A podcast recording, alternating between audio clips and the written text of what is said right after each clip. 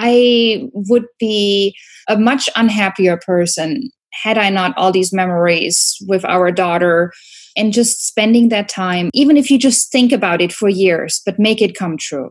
Please take that family time. Welcome to Family Travel Radio, the official podcast of the Family Travel Association. Family Travel Radio is on the air helping you discover the world of possibilities family travel has to offer.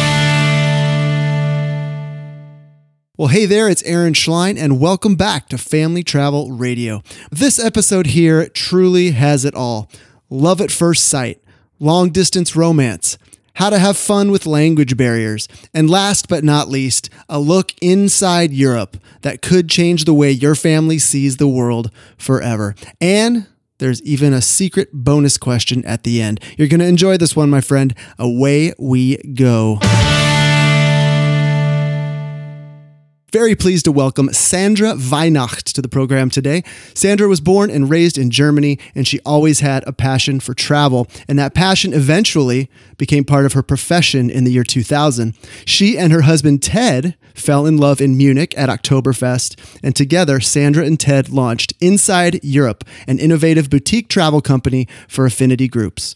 2020 marks two decades for Sandra in what she calls the happy industry of travel. She's visited over 80 countries, and there are still many more on her bucket list. Sandra, welcome to Family Travel Radio.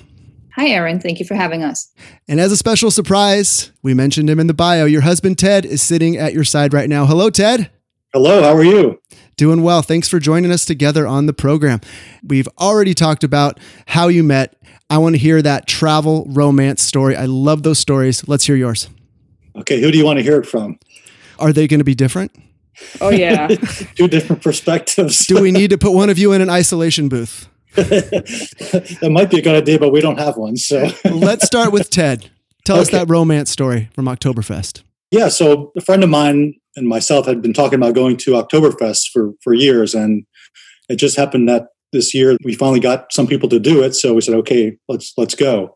We got to our hotel to check in, and I see somebody bouncing around the, the hotel lobby she comes bouncing over to us and says, you know, hello, my name is Sandra. I'm your, your tour manager. I'll be right with you. I'm saying goodbye to my previous group. And I looked at my friend. I said, what's a tour manager? So I've traveled a lot, you know, through my life, but having somebody kind of take care of you as a tour manager, that was a first for me. So, uh, you know, it was kind of love at first sight. And uh, yeah, we just kept in touch. I invited myself over for Thanksgiving and uh, started a Thanksgiving trend in Germany with Sandra and her friends. And uh, yeah, did a long distance relationship and eventually got married. And then did we start the started the company first? You proposed. We started the company. Did waited, had a baby, and 800 clients that same year. Yeah, so that's that's kind of the the short version of how that all happened. That's certainly a whirlwind. How did he do, Sandra, on telling that story? Well, so I don't bounce uh, ever. Um, Not even back then well, I, I, might I might have a little bit more of a spring in my walk of some sort, but um, yeah, uh, it was love at first sight for Ted, and for me, it was just like, okay, cute guy, another cute guy that I'll see for the next week, and then never hear from again. Little did I know he did call the second he touched down at John F. Kennedy Airport, just like he said, and um, yeah, fast forward many years long distance dating, traveling together, both of us changing careers. We made it work and still do, and have a wonderful daughter to prove it all to. That's great. And so you've clearly you've started a family, and I want to get to all that in just a minute. But let's let's turn back just a little bit to the company itself, to Inside Europe. So you and Ted have at some point an idea for a company that became Inside Europe. Tell me about that evolution. Well, so I was working in tourism on a side gig at the time when Ted and I met. So I was a journalist at the time. I was working for Bundesliga.de uh, in sports journalism. And right after college, I had occasionally worked as a tour manager, helping guide Americans, mainly Americans across Europe, on the classic tours that we all know about, you know, Europe in seven days, the mass market experiences. Now, that wasn't 100% for me. So I went back to journalism after I graduated college. And um, the company that I worked for at the time, the big prime trip to go on was always the Oktoberfest tour. Because honestly, how much more fun can it be than to go to Oktoberfest and getting paid for it at the same time? And so my name eventually came up and they called me and they said, Well, would you like to to do your trips? It's it's your turn now, years later. And I'm like, absolutely. So I requested paid time, uh, unpaid time off and had just finished those are always back to back experience. I had just finished the first one and then there they are, a bunch of young, fun people for my final run as a tour manager then spin that forward. So you mentioned, you know, the mass market experience not not being for you. I'd imagine that you took some of those insights, some of those feelings, and and bake that into your company that became Inside Europe. Oh yeah, forget forget me. I got distracted with the whole love story. It is a distracting story, Sandra. I forgive you. Thank you. I appreciate that. It does still bring back great memories. Yeah. So um, fast forward. So Ted and I were long distance dating. At the same time, a headhunter reached out uh, for an American company that was looking for somebody to build up and head their European office. It was an offer I couldn't resist. It was really great. So I worked for many years for this company that specialized in choir tours and band experience abroad, as well as you know in Europe and China, Australia. However, at one point that company was sold, and I no longer had a perspective with that uh, the new owners because they were like, "Oh, Sandra, you care too much about honestly those stupid people." That's what they said at the time. Oh my goodness! And it broke my heart. It was like, wow, okay, goodbye. So I, you know, took care of all the clients I had at the time, made sure that I left with a clean slate. I guess that's very German of myself. And at that moment, Ted also saw an opportunity to seal the deal. So he proposed. He's like, well, now, mm-hmm. now we have time to get married, right? I'm like, sure, let's get married. And the idea was for me to go back to journalism. But the groups that I was working with at the time at the old company, they were choirs, orchestras um, from high schools, churches, colleges, and they were like, okay, listen, girl, you need to start your own company. And I'm like, absolutely not. Absolutely not. This is, you know, travel is a beast. Um, that's not a one woman show. It takes a village and it takes somebody who knows how to crunch numbers, let's be honest. And that's not my strength.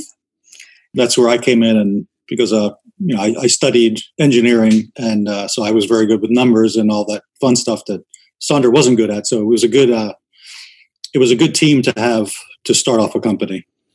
However, we never thought it was going to get that big that fast. No, we thought it would be okay. This will be a nice little side gig for us. You know, be fun and bring in some extra money, but never thought that this would blow up into uh, you know full time, actually extra full time I wish I worked full time. That would be nice, but uh, many more hours in full time. So, uh, so we were we were, I would say, lucky that that that happened. Well, it sounds like what you were doing was clearly striking a, nerve with with your with your clients. So, going back again, Sandra, you talked about disenchantment with the mass market experience and the companies that refer to their clients as those stupid people. Knowing that you'd had those experiences and you did not want to be part of an organization that treats its clients that way. How did you use those those feelings to make Inside Europe different? So what I realized when I worked as you know a contracted, we were even called tour escorts at the time, and I'm like escort, that's something totally different. Indeed. Um, so you know you would be welcoming groups and had no idea who was coming. Was it families? Was it um, you know multi-generational families? Or was it individuals? Where did the people come from? So and the itineraries were always standard no matter who came no matter what their interests were. So already when working with the original company i you know i looked at the program i looked at where people were from. Aaron you're in california so it's probably more likely that you are more foodie adventurous than somebody from a state that has a little bit less diversity let's say it. Let's take kentucky for example. Not that that's not a wonderful place but we had you know we have so many groups from california and we definitely see a more adventurous food interest from those on the west coast versus the ones a little bit more inland that also have less opportunities to eat out in exotic places at least at that time. So already while working on those tours i would make gentle adjustments as I got to know the clients. And fast forward to when we started Inside Europe, for us, every tour begins by getting to know the people that are actually going and finding out what are their interests, what are their passions, and what do they not like. Because there's nothing worse than dragging 50 people into a museum to see the David, while actually only eight of them care, and other 10 would love to just drink cappuccino on a piazza, and five of them would probably rather shop for leatherwares. So how you you do that research and how you craft those questions to try to figure out what what people care about. That seems on the surface at least like that could be especially tricky with families. So tell me about your overall strategy for figuring out what it is families are looking for. Um, we really take every single experience one at a time, which also means that we don't work with thousands of people every year. We are well known for working with larger groups and highly personalized within, meaning we create a framework that overall is appealing. So let's take an example of a Catholic high school going on a spring break trip to Italy. So the main focus is Catholicism, traveling the footsteps of beloved saints, for example, seeing Rome, seeing the Pope. But from that moment on, we go and dig in deeper because there are the students and the teachers. They have one mission. Then the parents that travel alongside, be it with the grandparents as well or younger children, they have a different focus. So for us, a large group like that one is never just one large group. We actually break it down into as many smaller groups as we possibly can. We personalize their itineraries. And yes, it is a lot of work, but to see the look on people's faces when they're like, oh, you know, I really didn't want to go on a group tour because that's not for me. But oh my God, that was so much fun. And we had all these special moments just to ourselves while we still traveled with everybody else. That makes it all worth it. So it's a lot of talk, a lot of getting to know each other, many emails back and forth, conversations, questionnaires. And then even while we're on the ground, our team gets to continue to get to know people and we can continue to make those changes to make it a unique experience for everybody that goes. Well, I'm curious how your own personal experiences in family travel play into this. I'm reading from your your website here. This is a direct quote at inside-europe.com. It says, "In 2018 alone, we logged over 750,000 miles, stayed in 101 plus hotels and ate at over 200 restaurants." And then here's the key. Even our 10-year-old has airline platinum status. That's some serious travel. So tell me about how your own family travel has played a part in, in shaping these experiences that you provide for other families. Well, let's say that um, while we did, you know, do everything in the proper order, got engaged, got married, um, went on our honeymoon a few months later, we came back from the honeymoon with, you know, a little surprise to make her appearance nine months later, alongside at the time seven groups in the same year. Well, we've traveled with that baby before she was born. Thea was on her first flight when she was two weeks old to go see our clients because that's something that's really important to us too. Before a group travels with us, we have at least two, if not three, meetings where we don't just present the tour but continue to get to know our travelers. And then before she was six months, how many countries was it, Ted? 10? I think it was. I think it was ten countries by the time she was nine or ten weeks old. So yeah, there was a lot of traveling within Europe and those I guess we're traveling about six weeks, I believe. Yeah. So that was the beginning of it because then it continues obviously. So initially it was me and ted and depending on the destination that we were in like italy is more my strength. Then he would sometimes just remain back if Thea had a bad day. She was you know in the hotel with ted. If she had a good day everybody was out and about and it was really wonderful to see how the clients reacted as well. Later on then family trouble got a little bit more complicated because we started adding my dad into the mix as well as my grandma. So that brought a whole new set of realizations as to how to pick the right hotel, to also maybe not need a nanny necessarily for the child, but more so for my dad and my grandmother, which is something that nowadays we offer as well. So we went away from escorts, managers, um, our team members, or hosts and they happily stay behind with grandma and grandpa while you know, mom and dad go out and the kids are just happy by themselves in the room. You said something interesting. You're talking about your daughter having a bad day. I feel like that's something that's generates a lot of fear in parents that almost as if their kids aren't allowed to have a bad day. Like it would be just this catastrophic disaster if your child were to have a bad day during a vacation. And I think that's part of the reason why families either don't travel or they don't step out into the you know challenging themselves in terms of adventure because they're fearful of those bad days. What's your advice around dealing with bad days on the road? I think I have more bad days on the road than Thea ever had. Yeah, I'd, I'd like to add we have a lot of common interests. And so there's a lot of things we want to do together but then there's also say i love beer but Sandra doesn't really like beer. So you know we need to we need to build all these things in to say okay i'm going to go find some you know craft beer somewhere where i can enjoy. And then Sandra's like well I'll, I'll tag along or you just go ahead and by yourself. And then Thea would like to go to the park.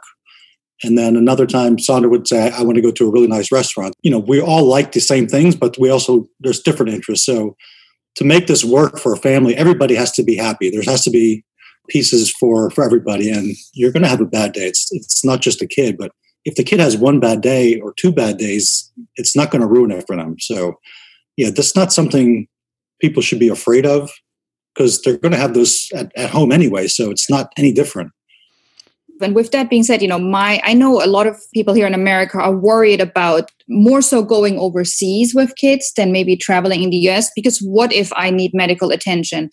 What if lord behold he or she breaks her leg or something happens to grandma? I think that fear is actually much bigger than the fear for the young ones from what i've seen. But let's keep in mind you know europeans have kids too and Europeans travel a lot more with their kids than I see Americans doing that. And so, keeping in mind, or going back to Ted's story with the craft beer, so we just pick a beer garden that also has a really nice wine list. And every single good beer garden in Germany or Austria, to name two countries, has playgrounds or petting zoos or other opportunities for kids. So please don't be afraid to travel with your kids um, especially go to destinations where you know the locals travel with their kids all the time too. Well i remember being a kid and looking at a globe or looking at just a map of the world and seeing some of the far-flung places and just imagining in my head that like I, can't imagine that life over there looks anything like what my life looks like here because it's just so far away. I imagine you know, the sky being a different color and you know the, everything being so different. But then when I finally had that first opportunity at 12 years old, so I was relatively young, I went over there and I realized people are all more or less the same. The sky is still blue, the leaves are still green, water tastes the same. And that really just flipped a switch in me to say, okay, what else can I explore? Now that I've gotten over that initial fear that I'm not going to be able to find my favorite toothpaste, once you get over that initial hurdle, the doors sort of fly wide open. What do you think?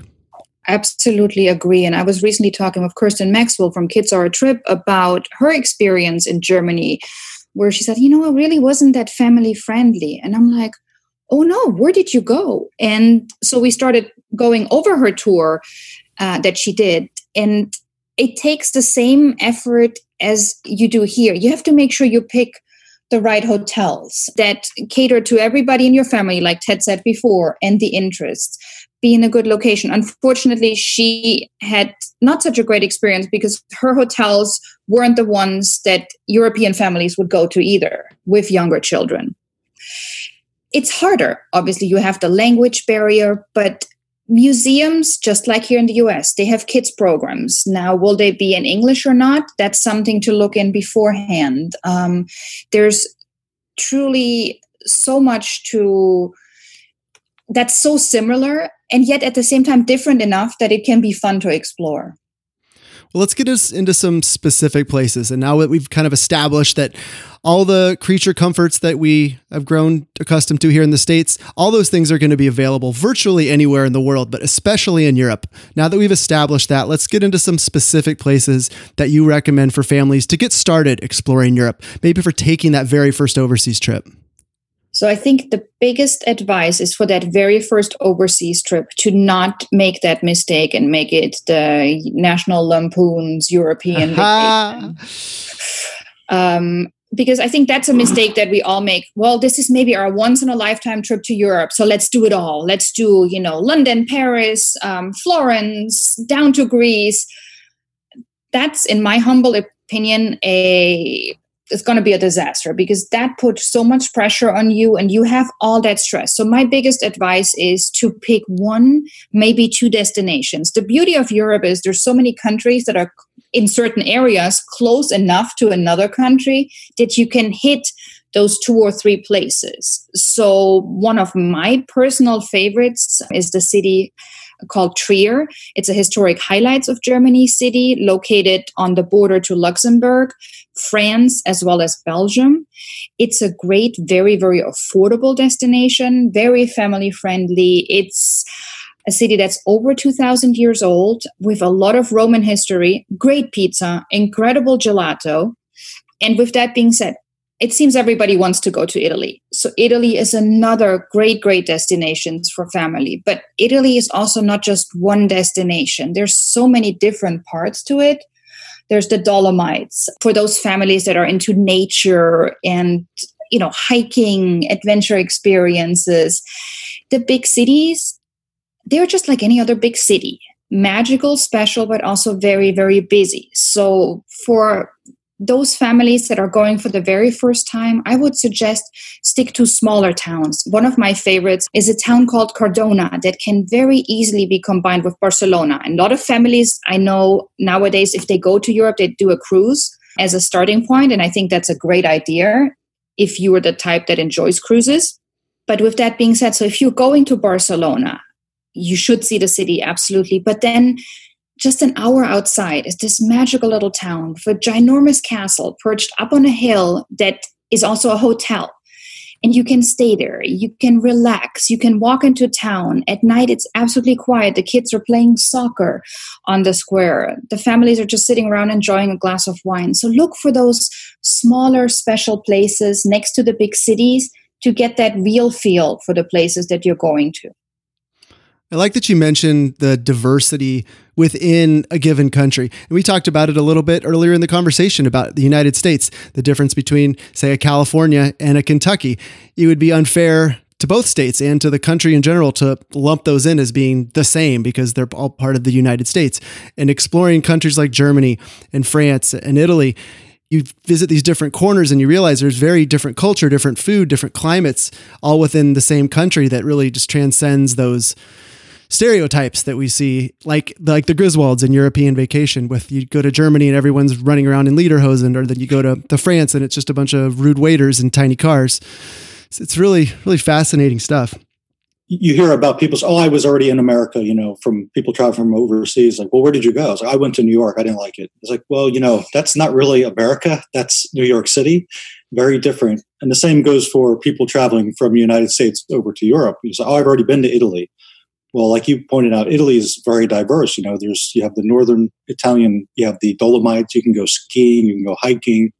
Uh, you have Rome, which is you know the history and and the hustle and bustle, and then you have you know southern Italy, which is very kind of throwback Italy's much slower pace and uh, smaller towns and different food. So yeah, it's uh, it's interesting what people think of this you know homogeneous country, and of course I would say the U.S. is even more diverse, but compare Europe to America is probably more is probably a better way to explain it than just say, you know, a country, say Germany versus America versus the U.S. So if you can kind of translate that to to people, you kind of open their eyes and oh, okay, I, I understand now. Right, and I think that going back to what we were talking about before, that very often that first trip where you the light switch goes on and you realize the possibilities just being on the ground and, realizing how much there is to explore and how so many of the fears that we have or that some people may have about travel evaporate pretty quickly when you actually get out into into the open and realize that there's so much so much going on it's all worth exploring. Let's let's talk language a little bit. That's another one of those hurdles that certain folks might get tripped up on the idea of running into a language barrier. So stick to Europe here. I realize language barriers can vary considerably depending where you are in the world, but Europe in particular. Let's talk about overcoming the, uh, any language barriers for families traveling to Europe for the first time. If you had asked me that question 10, 15 years ago, my answer would have been yes, there is still a huge language barrier because my parents' generation, for example, you know, there are people in their late um, 60s, 70s, and 80s.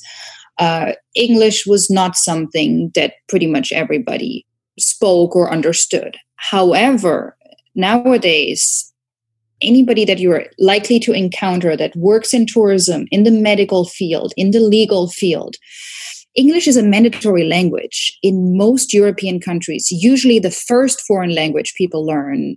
Will people right away speak English with visitors? No, because people are shy and people are worried, and nobody ever thinks that their English is perfect enough to carry a big conversation.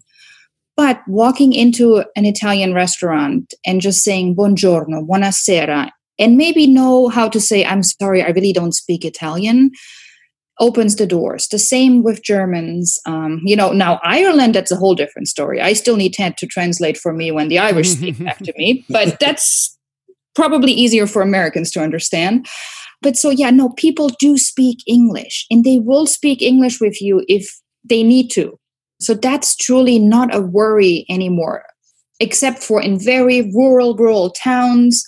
But even there, you will find somebody who will speak English if there's an emergency. Right. I, I want to add too, you know, if you can just learn a few words of the language where you're traveling to, it goes a long way because people say, okay, they tried it. They don't really, they didn't learn it, but they, they know a few words, you know, hello or, you know. And then whatever. technology, you know, Google Translate nowadays. There is, in my opinion, and I mean, I'm very fortunate. I speak five languages because I had to in those days to actually do my job, and I still need it for the back office work that you know, negotiating contracts and all of these things. But as travelers, you're fine. You'll be okay. You will get around. A lot of the museums nowadays are bilingual. English, it's usually English in addition to the native language. Train station announcements, airport announcements really you'll be fine traveling to Europe not speaking the local language. I also want to add, even though you you know you may have a language barrier, you know people are used to, especially in Europe, people are used to people traveling from everywhere else. So you know you get by. You somehow you you can communicate with somebody even though you don't have the language there. So and that's you know that's half the fun where you okay let's try to figure this out and and you know people are in general very very friendly. So if somebody sees you're having problems, that you know people will come over and say, "Oh, can I help you? Can I translate?" So, yeah, that's uh, that should not be a worry for anybody. And having those little moments where you might be struggling to to find co- some common ground with with locals in terms of language, those can create some of the coolest memories. And for me, one that just jumps right to the top, I was in Switzerland, Interlaken, Switzerland, at a, a, bar, and I met a girl from Italy. She spoke no English, I spoke no Italian, but somehow through body language and trial and error, we realized that we both spoke a little bit of French. I took four years of French in high school, and we were able to carry on it seemed I think was a pretty good conversation just using what little bit of French we both had. And it was so much fun. We couldn't we really couldn't say much because neither of our French was particularly good but it was enough to have an enjoyable conversation and it made for a really cool memory. I felt uh, just that made a, a strong connection to someone that would not have happened otherwise. Yeah that, that's a great point. I was kind of thinking along those lines where you know you might know a few words of a certain language that that other person might know and just because you're in like you say you're in Switzerland you know somebody is from a different country but they speak you know a language that is a third language. And that's you know that's that's like i said that's half the fun is is those kind of experiences. And for the families you know that's i think is such a great way um, to bond and get excited about going on a trip. You know you can watch movies about the destination. You can watch them in the original language with subtitle. You can write down your favorite foods the internet is a great resource as we know so there's and such a learning opportunity for everybody. Our own daughter, you know, with me, she hardly ever wants to speak German because she has to. But at the same time, having been to France and Italy, her Parmigiano Reggiano or gelato flavors, she's really good at mm-hmm. those. And I hope that gives her a foundation for when now um, Spanish kicks in in middle school. That's exciting. And just to know that so many years, decades of, of exciting travel are in her future and in your future as a family. So much to be excited about. Yeah, thank you, Aaron. And yes, please take that family time. It's truly, you don't get those, everybody always says it's 18 summers, but don't wait until the very end. I would be a much unhappier person had I not all these memories with our daughter abroad at home and just spending that time and thinking even if you just think about it for years but make it come true. So let's let's wrap up here. Sandra you said you visited 80 countries and ted i presume your number is similar. You've both got your bucket lists. Let's uh, let's talk about what's next. What's what's on your list? Personally i am very excited and hopeful to return to japan this summer hopefully for the olympics and then there's always those magical places that we haven't been to. So for me, um, Antarctica is one of them, although a far fetched dream. Um, we're thinking about Egypt and Morocco, maybe Jordan for Christmas. Antarctica, that is on my list, and it has been since I was a kid. I really hope to get there before it all melts away and there's nothing left to see. I heard it was 70 degrees in Antarctica the other day. Oh, no. oh, boy! So this this is this is the very sad reality of um, maybe not the greatest travel that we're all doing. So that's you know another really important topic to to look at and focus on. How can we sustainably travel to keep these places that we all want to see in their you know original state or as original as possible. So thank you for mentioning that aaron. Absolutely. And why don't we just have you guys back? We'll have that sustainability conversation. I feel like we could go on and on talking travel talking europe. You guys are fantastic guests with tons to share. But we do have to, to wrap up and say goodbye here. And i just want to leave our listeners with this.